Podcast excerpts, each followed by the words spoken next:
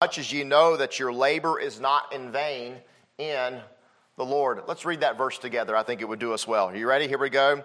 Therefore, my beloved brethren, I meant like let's all read it together, like, you know, out loud. All right? That's 1 Corinthians 15 58. Sorry, let me say that one more time. 15 58. Here we go. Are you ready?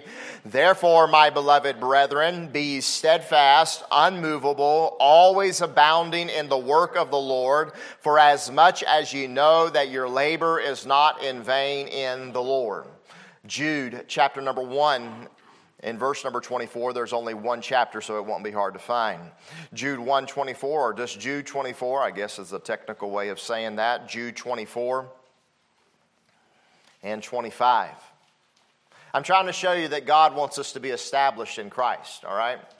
Verse number 24 now unto him that is able to keep you from falling and to present you faultless before the presence of his glory with exceeding joy to the only wise God, our Savior.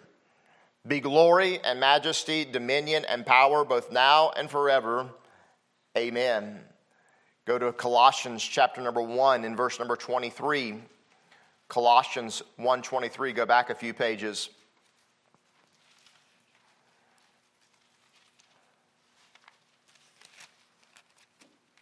Good to hear pages turning. It's music to a preacher's ears. Verse 23 If ye continue in the faith, grounded and settled, and be not moved away from the hope of the gospel, which ye have heard and which was preached to every creature which is under heaven, whereof I, Paul, am made a minister. He's encouraging the Colossian church here that they would be ones that would be grounded, that would be settled in Christ Jesus the Lord. Sometimes we talk about a house or a foundation that needs to be needs to settle a little bit.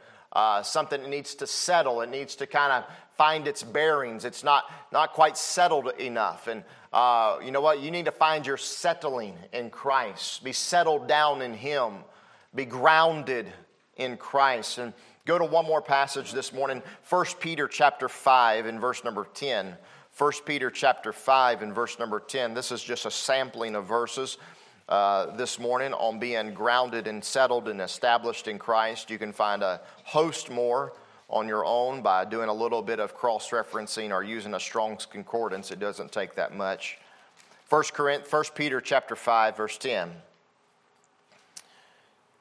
In context, he's speaking of uh, us being steadfast in the faith, resisting the devil. For he says in verse number eight, Be sober, be vigilant, for your adversary, the devil, walketh uh, as a roaring lion, walketh about, seeking whom he may devour, whom resist steadfast in the faith, knowing that the same afflictions are accomplished in your brethren that are in the world. But, I love the great, this great but here, but the God of all grace, who hath called us unto his eternal glory by Christ Jesus. After that, you have suffered a while, make you perfect, establish, strengthen, settle you. To him be glory and dominion forever and ever. Amen. What is interesting, as we'll notice over these next couple of weeks, with these uh, admonitions to be firmly grounded and settled in Christ, is that on the heels of these, you'll these doxologies, you'll find that oftentimes the writer, whether it be Jude or whether it be Paul or whether it be Peter, says these great words To him be glory and dominion forever and ever. Amen. It is really to the glory of God and to Jesus Christ that we are established. Now, there is an establishment in our society today. We call them, they are perhaps what we might call as the in crowd or the who's who in America or the upper crust or those that are in the know or those that might think they are above the rest. Um, there are also maybe sometimes we say, well, that person is established. Uh, they've got a good job, they've got a good marriage, they've got you know, uh, they've got uh, healthy children. Uh, they've got, uh, you know, they've got a nice house and a nice few cars. They've got a house in the country and maybe a house down at the beach. And uh, they're, they've got a boat and they're members of the country club. I mean, they're, they're established people. They've got it all together. Another way we saw somebody might not even be rich or they might not be poor, but they might be what we call an established member of the community. Uh, they've been there for a really long time. They've had maybe a business in the community that's been reputable and, uh, and outstanding and produces great customer service. And, uh, and they're on the uh, school board, you might say, uh, and they're an established member of the community. But when the Bible speaks of being established, it doesn't mean any of those things. Aren't you glad? Amen? Aren't you glad that you don't have to be a member of the country club or on the school board or be in the who's who of America uh, to be established in Christ. Praise God for that. What he's referring to is our strength our, and our ability and our steadfastness that we have in our faith that is founded in Jesus Christ. An interesting fact that I found out about this word establish, or go back to Romans chapter number 16, because that will be our text today. Romans 16, and I have must say I've never preached from Romans 16 verses number 25 and 26 after looking over my notes and never uh, kind of glancing back through my own memory bank. I know that I've never probably preached from these verses before. And uh, a, a, little inspiration was I was. Uh, I got a newsletter from the Bible and Literature Missionary Foundation and found out that their theme verse for their, uh, their, uh, their Bible printing ministry is Romans 16 26, what it says, But now, speaking of the gospel, has been manifest by what? The scriptures of the prophets, according to the commandment of the everlasting God, and to make this known unto all nations. So that's their proclamation. They're, they're printing and publishing the Bible, the scriptures, to be made known unto the rest of the nation. Well, that little verse kind of caught my attention because you know, that's not a verse you oftentimes see on a prayer card, on a placard, Romans chapter 16 and verse number 26. And God just kind of dealt with that thing on my heart and began looking over it and seeing some great truths within it. And one interesting thing that caught my attention was that word establish. And the word establish is where we get our word uh, steroid from. And a steroid is a stimulant uh, uh, that is uh, manufactured now today in order to. I remember taking prednisone uh, as a 17 year old as a steroid uh, because I had foolishly uh, bear hugged by, I should say not foolishly, but ignorantly bear hugged a tree that was covered in poison ivy vines and uh, so did my friend, and we had poison ivy rash from head to toe and in between our fingers and all those good places. And it was, uh, it was a great, it was a great, no, it wasn't a great thing. And they said, you need some steroids, you need some prednisone. And it was a stimulant to help that to go away. And we hear about that sometimes. And sometimes somebody might be sick and they need, a, they need this help them to strengthen them, to establish them, to get their immune system kind of kicked into high gear. Unfortunately, uh, as all natural and fleshly men do, they use such things to uh, artificially build themselves up and pump themselves up and become larger than, uh, than uh, what they could be, or to be able to ride their bikes longer than they can, and uh, be able to throw the football farther, or to be able to hit the baseball further, or be able to run faster. And we know that it's been used in a wrong way. And uh, people always abuse uh, even the good things that God uh, gives to us. But I'm glad to report to you today that the real steroid that brings real strength, real stability, and real steadfast has no artificial flavors. Amen? There's no red, red 40 in it, my friend, okay, or yellow 5. But rather, this is the establishment of Jesus Christ our Lord. When we're established in Him, there's no negative side effects to our faith in Jesus Christ. Well, I've kind of already told you, and you probably already got it, but let's just answer this question Who is it that establishes us? Who is it that establishes us? Who is able to do so? You might, and some of you, I don't know uh, what you have in your lap right in front of you, but uh, some of you might have a Bible that says, Now to him that is able to establish you. And the word power there can be translated and is translated able or is translated can or it's translated in a different ways. But in our Bibles here this morning in, number, in, in Romans 16, verse 25, it says, Now unto him that uh, is of power to establish you. I found that very interesting because that word here, steroidzoi, it only is translated as power in this one instance here. This one instance. Now, I must confess, I did not study all 214 instances of the word power, all right? The word power.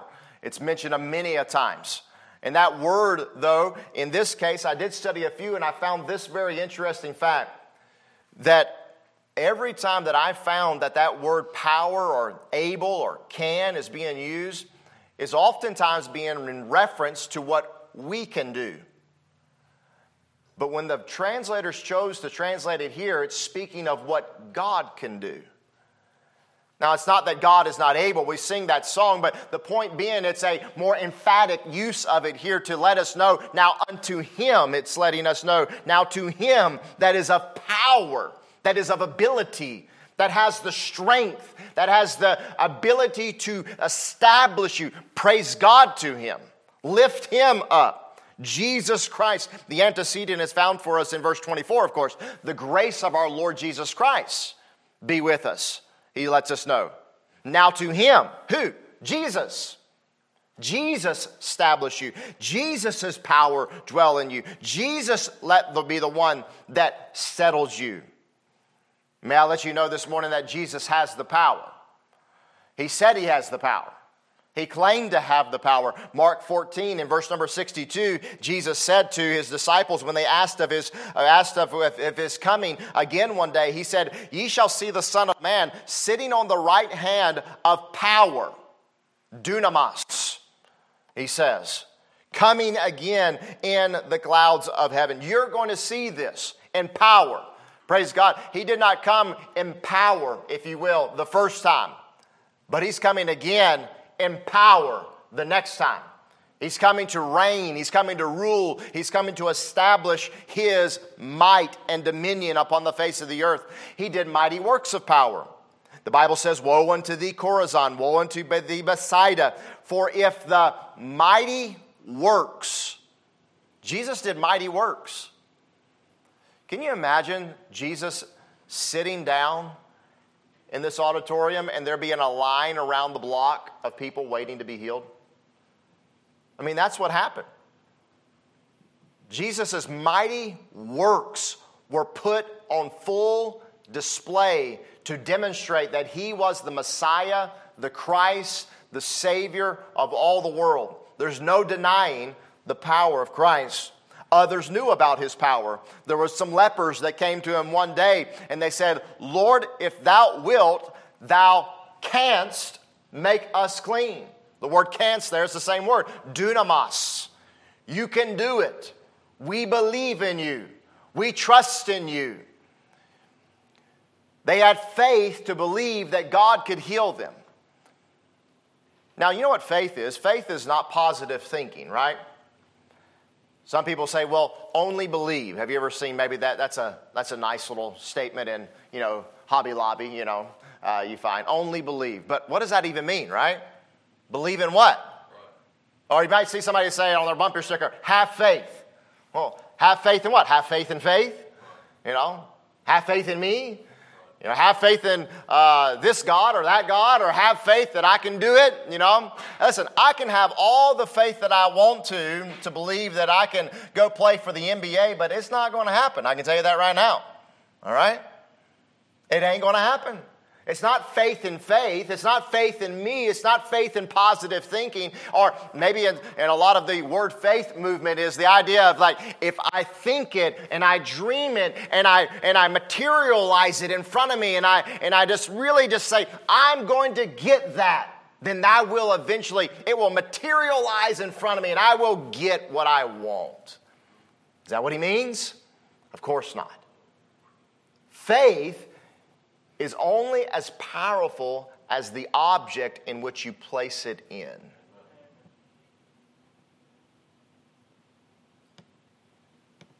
For instance, if I chose to rest upon this altar table, I have no, it's powerful. I have powerful faith to do that. Why? Because I'm putting faith in something that is much stronger than me. Now, will not amuse you this morning. But if I decided, you know what, I think this, and as I've learned, this is a snake plant, by the way, and uh, Should we have this in church? Uh, but nonetheless, uh, if I decided, should I put my faith in sitting upon this? I will not amuse you, all right? All right? Because my faith, you say, you just don't have enough faith to sit down upon that and for it to hold you up. No, my faith is as only as strong as the object in which I put it in. All right? This is not going to hold me up. It's not stronger than me. It's less than me. Listen, my, that's why Jesus said, if you had the faith of the grain of a what? Mustard seed. It's not that you need more faith, my friend. It's that you need to make sure you're placing your faith in the right object.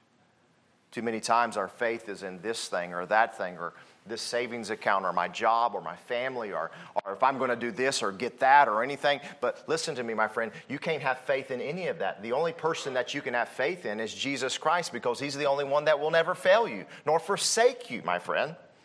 These men knew that and nothing is above his power. Perhaps you've heard these verses before in Romans 8, where it says, Nay, in all these things we are more than conquerors through him that loved us. For I am persuaded that neither death, nor life, nor angels, nor principalities, nor powers, nor things present, nor things to come, nor height, nor depth, nor any other creature, listen, here's the word, shall be able to separate us from the love of God which is in Christ Jesus. Now, listen, there is nothing that is above his power. Jesus says, I have the power. Jesus demonstrated he had the power. Others witness and testify to the fact that he had the power, and nothing is above his power. Listen, that's what your faith is to be settled in. That is the person that can establish you. It is Christ Jesus the Lord. Now, to him that is of power to strengthen you, to establish you. Paul is giving to us a doxology, a praise report of Jesus Christ. And he's telling us of his power that establishes us. And then what he does, and I'm not going to give them all to you today, that's why I wanted to break this message up a little bit, is that he gives to us and you might argue different ways, six to eight. I'm going to say there's six here. There's six different ways in which He establishes us. Six different ways in which God establishes us. Now, every one of these ways will hold their own. All of these ways would have a, be enough, would deserve, deserve their own sermon, but one is even good enough in our own right to continue us and to establish us. But as they put them all together, they form a sure bond that cannot be broken. They not only establish our faith, but they establish for us that the power of Christ is in us and working in us. So you're established in Christ. That's all we need. We need Christ. But then God, in His grace, think about it like this God, in His grace, gives us more ways to be established in Him, to be more established. I remember when we, uh, if you ever build something, you know, and you look at that thing and you, you finish the first part of the project. Let's say you're building a building and you're pouring a slab, all right? And you pour the slab. I mean, that thing's boom, established, right? I mean, it's there. But after a couple of weeks, a couple months, there's actually, if you drive right over here off of uh, Old Bee Cave Road and right over here by the Natural Gardener, ever since I've been here in Austin, I've driven down that little road that takes you over to Southwest Parkway. I can't remember the name of that road, but nonetheless. Over to the right on the corner there, there's a foundation, a slab that's been poured. And it's set there. I don't see one crack in it. It looks very, very solid. I think you even see some J hooks sticking up out of it for two by sixes or two by fours to be received into it. But it's just set there. Nothing wrong with the foundation, it's good. But that's all they got. That's all they got. You know, it's good to have a good foundation in Christ. Amen? There is no other foundation, right? Then what has he said? Now let us build upon this foundation. And if you're going to build up your faith, your most precious and holy faith in God Almighty, then He's going to tell us how to do that. What are some ways? What are some key aspects to that? Of course, he doesn't list them all. Of course, there could be a whole multitude of ways in which we could be more established in our faith with Jesus. But let us look at the first way that he says. He says, according to my gospel. Now, to him that is of the power to establish you according to my gospel. Now, Paul is not saying that it is his gospel and that's all it is, right? He's not saying, he's not making a false claim and saying, this is only my gospel, all right? We know that's not the truth. We know that's not what he's saying. Why? Because Stephen preached the gospel, Peter preached the gospel, Barnabas preached the gospel, John preached the gospel, Jesus preached the gospel of the kingdom. We know it's not just relegated to just his gospel, all right? That's not what he's saying. Jude did. Just look through your authors. But we can't understand this because we know by this time that there were many other preachers. But what he's letting us know, what he means here, he's meaning here, he's saying that according to my gospel, what he means is that the gospel that he's been so careful to defend for the last 16 chapters. Do you realize that Romans, Romans uh, is, the, is the gospel contained for us? It has the substance, it, has, it is what gives the gospel bones, if you will.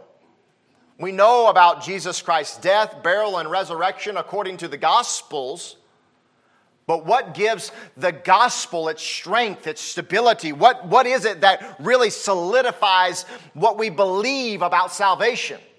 It's the book of Romans. God, in His sovereign will, chose for Paul to write this precious book. Basically, everything that we know and everything we've been taught about our salvation is, deriv- is derided from the book of Romans. You get some in other places, there's no doubt about that. But Romans is a theological treaty, is what it is. Teaching us what it means to be saved, what it means to be lost, what it means, what do you, what do you, what advantages do you have from being saved? The epistle of Romans is the bones of the gospel. This gospel that God chose him to write, the gospel of Romans, as one author said, is the backbone of doctrine for our salvation. So, yes, in a way, you might say that this is my gospel because I wrote it. I wrote this thing. But more likely, what he's meaning here is this is that it was his gospel because the gospel is always personal. In fact, this isn't the only time that Paul says this. In 2 Timothy 2.18, 2.8, it says, Remember that Jesus Christ of the seed of David was raised from the dead according to my gospel. Paul calls it my gospel. In another place, he calls it our gospel. In other places, he calls it the gospel which I preach. Paul is not being audacious in saying these things, but rather quite the fact of, but rather quite the opposite. And the fact of the matter is that any person that is saved takes a personal, takes the gospel personally. Takes the gospel personally. In fact, if you don't take the gospel personally, I would want to sit down and talk to you about what kind of gospel do you actually have. Because a gospel that's not taken personally is not a gospel of the Bible. A gospel of the Bible is one that says, I can preach the gospel and tell you the gospel because the gospel has affected me and has changed me. That's the main thing about it. The gospel produces a personal testimony. I could stand this morning and say, I am preaching to you my gospel because it's changed me, it's affected me, it's changed my life. I was once a sinner, I was once going to hell. I was once lost in my sins, but now I have been saved, and Jesus has saved me, and I've been changed. Jesus is my Lord and Savior. The gospel is an establishing factor in our faith with Jesus Christ. Turn over to Romans chapter number 1 and verse number 16 and notice here again he uses this same word dunamis here as the word as uh, this word uh, power is used again.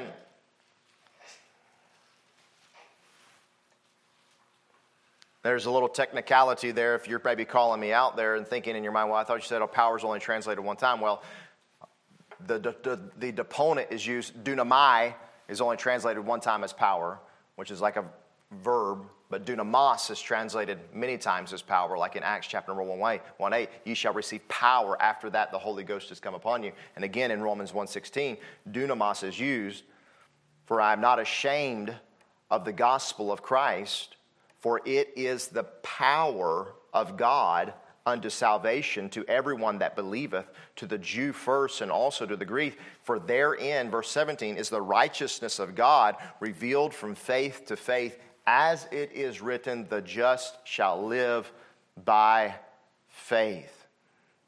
So you see, Paul says, I'm not ashamed of the gospel. You know, you shouldn't be ashamed of the gospel. Why should you not be ashamed of the gospel? Because it is the power of God unto salvation, my friend. You can be a, you should be a, you're established in their faith in Jesus Christ by the gospel but not only by the gospel, but he says also according to the preaching of Jesus Christ. Look what he says in verse number 25. Now, to him that is of the power to establish you, listen how he does it, according to my gospel and the preaching of Jesus Christ and the preaching of Jesus Christ. He isn't again saying that literally you're established by, uh, by my preaching. He's not saying that necessarily. Nor is he saying by the literally by the preaching of Jesus in the Gospels. Though Jesus' messages were oftentimes meant to establish and strengthen our faith. But the word preaching means literally the proclamation of the gospel, the proclamation of Jesus Christ and his doctrines. Listen, we need to be reminded on a continual basis about our faith and how to live out our faith through the preaching of Jesus Christ. We can never hear enough about Jesus Christ. Jesus saves, we sing. And the, I like how the songwriter said, I'm glad they wrote it that way. They said, Jesus saves, and they couldn't get enough of it. What did they say? Jesus saves, right? That's, we have heard the joyful sound. Jesus saves, Jesus saves. Preaching is the venue by which God chose to herald out his message. And one of the very first messages of the church, Peter stands up and preaches. And what does he preach? Therefore, let all the house of Israel know assuredly that God, that hath, hath made that same Jesus, whom ye have crucified, both Lord and Christ. He preaches to them Jesus. Preaching establishes our walk with Jesus Christ. Listen, you should be coming to every service that you can to hear the preaching of the Word of God. You should want to listen to the preaching so that you can be more established in your faith. You should be praying for the preaching so that you can be established. How are you going to be more established with your walk with Jesus Christ if you're not listening or hearing or being exposed to preaching? I mean, that's what Paul is letting us know. That's the outworkings, that would be the teaching of Romans chapter 16, verse number 25. You're established according to my gospel and the preaching of Jesus Christ. Some might want to say, well, you just need to preach Jesus. Listen, the great thing about it is this is that I never have to worry if I'm ever preaching about Jesus if I'm preaching out of this book. In the beginning was the what? Word. Christ is the Word incarnate. Christ is the Word made flesh. When you open this Bible, you're reading about Jesus, my friend. You might not know it, you might not understand it, but He's on every page. Every single page. Christ is the Lord, and He is the Word. He tells Titus these words that God hath in due times, that is, in these times, manifested his word through preaching, which is committed unto me according to the commandment of God our Savior. And what did Paul, what was Paul telling Titus in the book of Titus? He was telling him what to preach. He tells them all throughout the book of Titus, what do you need to preach on? This is what you need to preach on. This is what you need to preach on. You need to preach on this, and you need to preach on that, and you need to preach on this. He's telling them what to preach because Paul is, has very good common sense that he ain't going to be around forever. Amen? And he needs some young men to stand up and preach the word of God and tell others. And the apostle is doing that. And you know what we derive our doctrine from? Anybody know? The apostles' doctrine. So you just write off anybody that says, well, I'll just only believe the gospels, you know? Well, listen, the church for the last 1900 and something years hasn't always done that. The church has stood by the gospels and the apostles' doctrine from Acts all the way to Revelation. They've held to these things. Preaching teaches us and it helps us to be more resolute in our faith in the gospel. Listen, let me just give you an illustration. You leave the church today, all right? I don't mean literally, all right? I just mean go outside the buildings. I hope you come back. But when you leave this church building today, and after you've heard the preaching of the Word of God, how many people are going to come by your way and say, you know what? You need to stand more firm with Jesus Christ? When you sit down to go to a restaurant tomorrow or sometime this week, and the lady comes by, she's going to say, you know what? Don't be ashamed of your faith in Jesus. You're going to get that at work? Sadly, some people don't even get it at home. Now, we should be doing that in our Christian homes, amen? We should, be in, we should be encouraging our wives and our husbands, and uh, we should be encouraging our children and our, and our families to be resolute and stand firm and stand fast and uh, tell them the gospel and tell them they uh, and read the word of God to them and pray with them and talk to them about the Lord. That should be a safe haven. Our homes should be. But you're not going to find that out in the world. Sadly, you're not going to find that even in some homes, and sadly, not even in some Christian homes. People talking about the Lord but you should be able to come to church and hear something about the preaching of the Word of God. Some of you are here as a direct result that, you know what? You were at a church and they stopped preaching the Word. Stop preaching the Word. And that's happening, and I'm hearing that. Amos said it, did he not?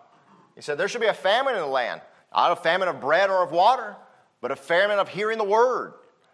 Why? Because you can't find the word.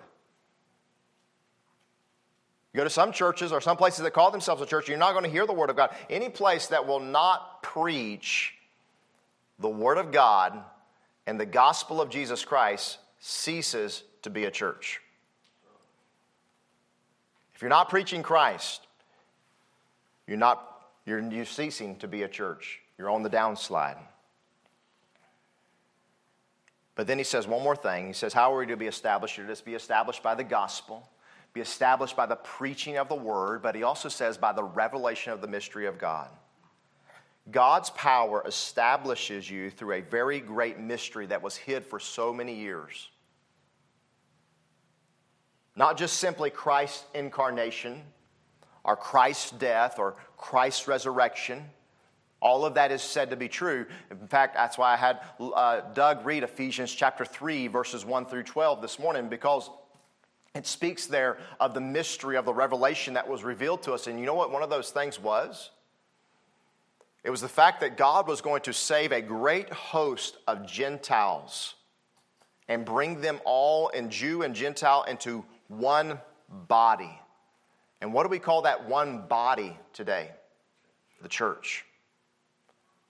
And God was going to establish His church. And you can look throughout the Old Testament and you can catch glimpses of it and see pictures of it, or sometimes it's allegorized or symbolized, but none of that was revealed to the, to the Jews. God's substitute program until the fullness of the Gentiles comes in is the church.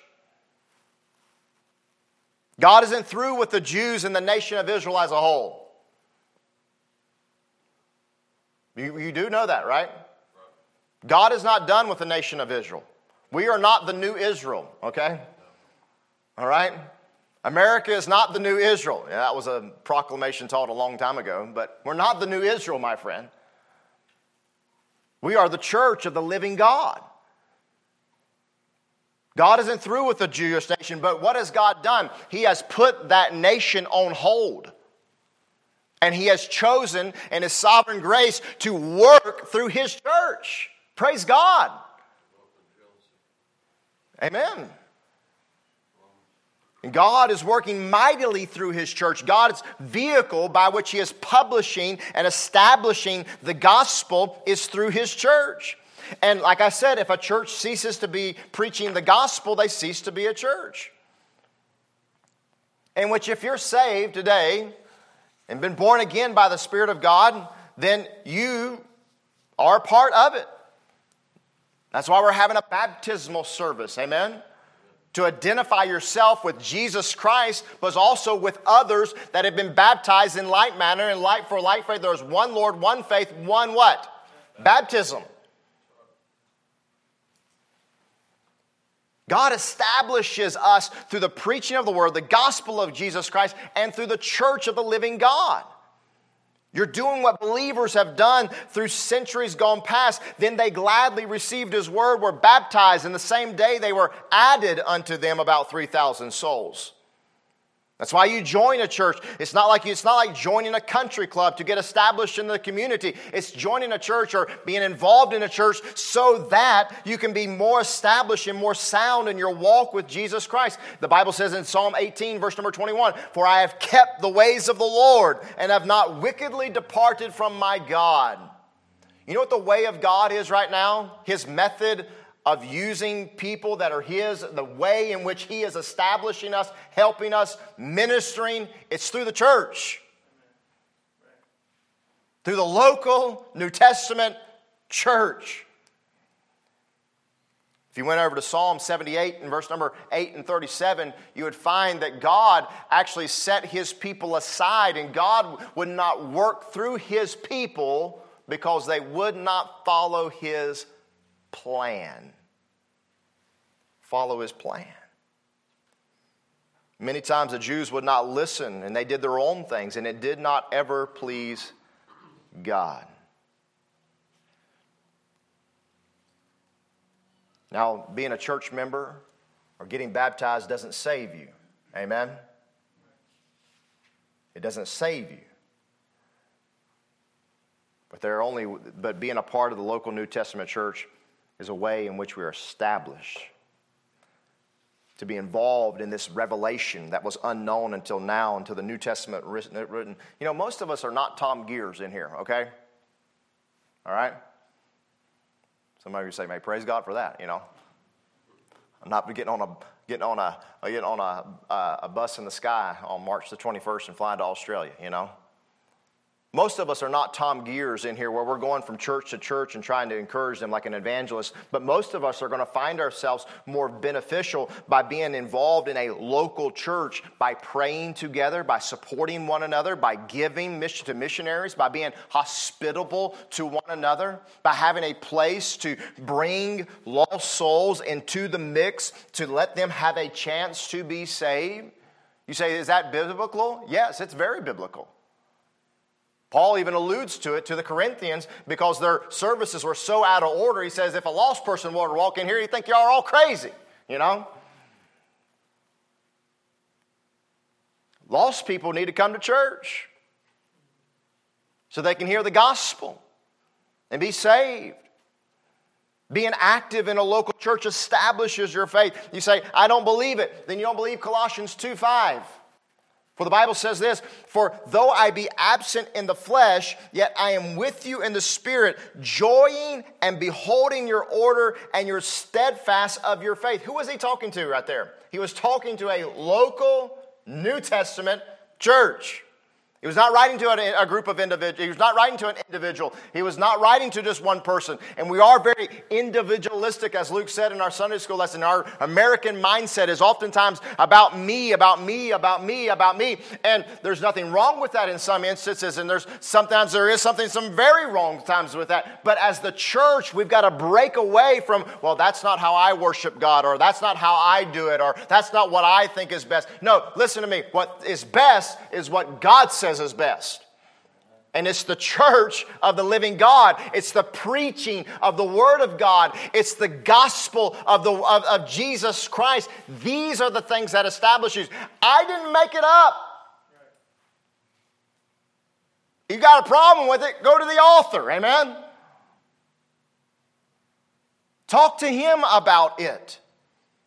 But you put your faith and trust in Jesus Christ the Lord. You are established in the gospel, establishing yourself in the preaching of the word, and you're behold, he says, I'm beholding your order. What order? The order of the church, he says.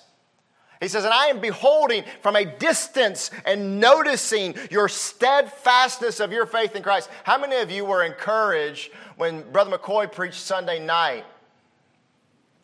I was encouraged. Man, I was, I was lifted up, man. I was like, man, I'm, I'm ready now, man. He's like, I was here three years ago and I've seen God do some things since I've come back. That's a good, that's a neat thing. We don't see God working when we're here all the time necessarily, do we? We don't necessarily see those things. They're, they happen in slow transition. But when a missionary comes and he hasn't been here for three, four, five years, and he comes back and he, and he encourages us and he says, he says, Man, I'm preaching on hospitality, but man, y'all been hospitable to me all week. Man, it's been, I, I, that encouraged my heart. That here is a here is a preacher, here is a missionary, here is our I won't say that, but here is, here is a missionary right here that's telling us, he's looking at us and he's saying, you know what? I've been beholding you and I'm noticing you and I'm joying in this, in the fact that you have been, your order and your steadfastness in Jesus Christ. I'm not getting on to you this morning. I'm trying to encourage you, admonish you, stay in the ball game. It's like the one kid, you know, was getting ready to go up to bat. The guy walked by the ball field and he looked at the kid, and the kid was chewing his bubble gum and popping his bubbles and had his bat on his shoulder and he had his gloves getting tightened. And the man looked at the scoreboard and it said 50 to nothing. The guy said, Man, what are you so happy about? The score's 50 or nothing. He says, Man, we haven't had a chance to bat yet. You know what? You might not even be up to bat. But you got to stay in the game, my friend. You got to stay in it. Be settled, be steadfast, be settled, be unmovable in your faith in Jesus Christ. Put your faith in His plan. Through thick and thin, you'll learn to love others, you'll learn to help others, you'll learn to be kind to others, even to some of the people in the church that might hurt you or be unkind to you. Listen to me, my friend. God powers work through His local New Testament church. There are others, and I don't have time to deal with them tonight, this, this afternoon. But are you established in your faith with Jesus Christ? Is your faith firmly resting on the solid rock, or are they still in sinking sand? Have you been pulled out of the miry clay, out of the pit of despair? Are you standing on the solid rock? Listen, I'm glad this morning that I don't got to wallow with the hogs no more. Amen? But I can be dressed in robes of righteousness with my Savior. Christ has come to save you, that you might be well established. Not like the rich man, like the coffee sang about. Oh, he was well established. He was the upper crust, wasn't he? He was, all, he had it all. He fared sumptuously every single day. But in the end, there was only one thing he wanted just one drop of water. Just one little drop. My friend, if you're not firmly established in Jesus Christ, if He is not your foundation, you will, your plot your plight will be just like the rich man. You will be in hell, begging for just one drop of water. Are you saved? Have you been born again? If you are, then how firm is your foundation? It's really firm. It's in Christ. It's never movable. But are you building upon that foundation? Are you, are you building up your most precious and holy faith in Jesus Christ the Lord? May God help us to be established in Christ.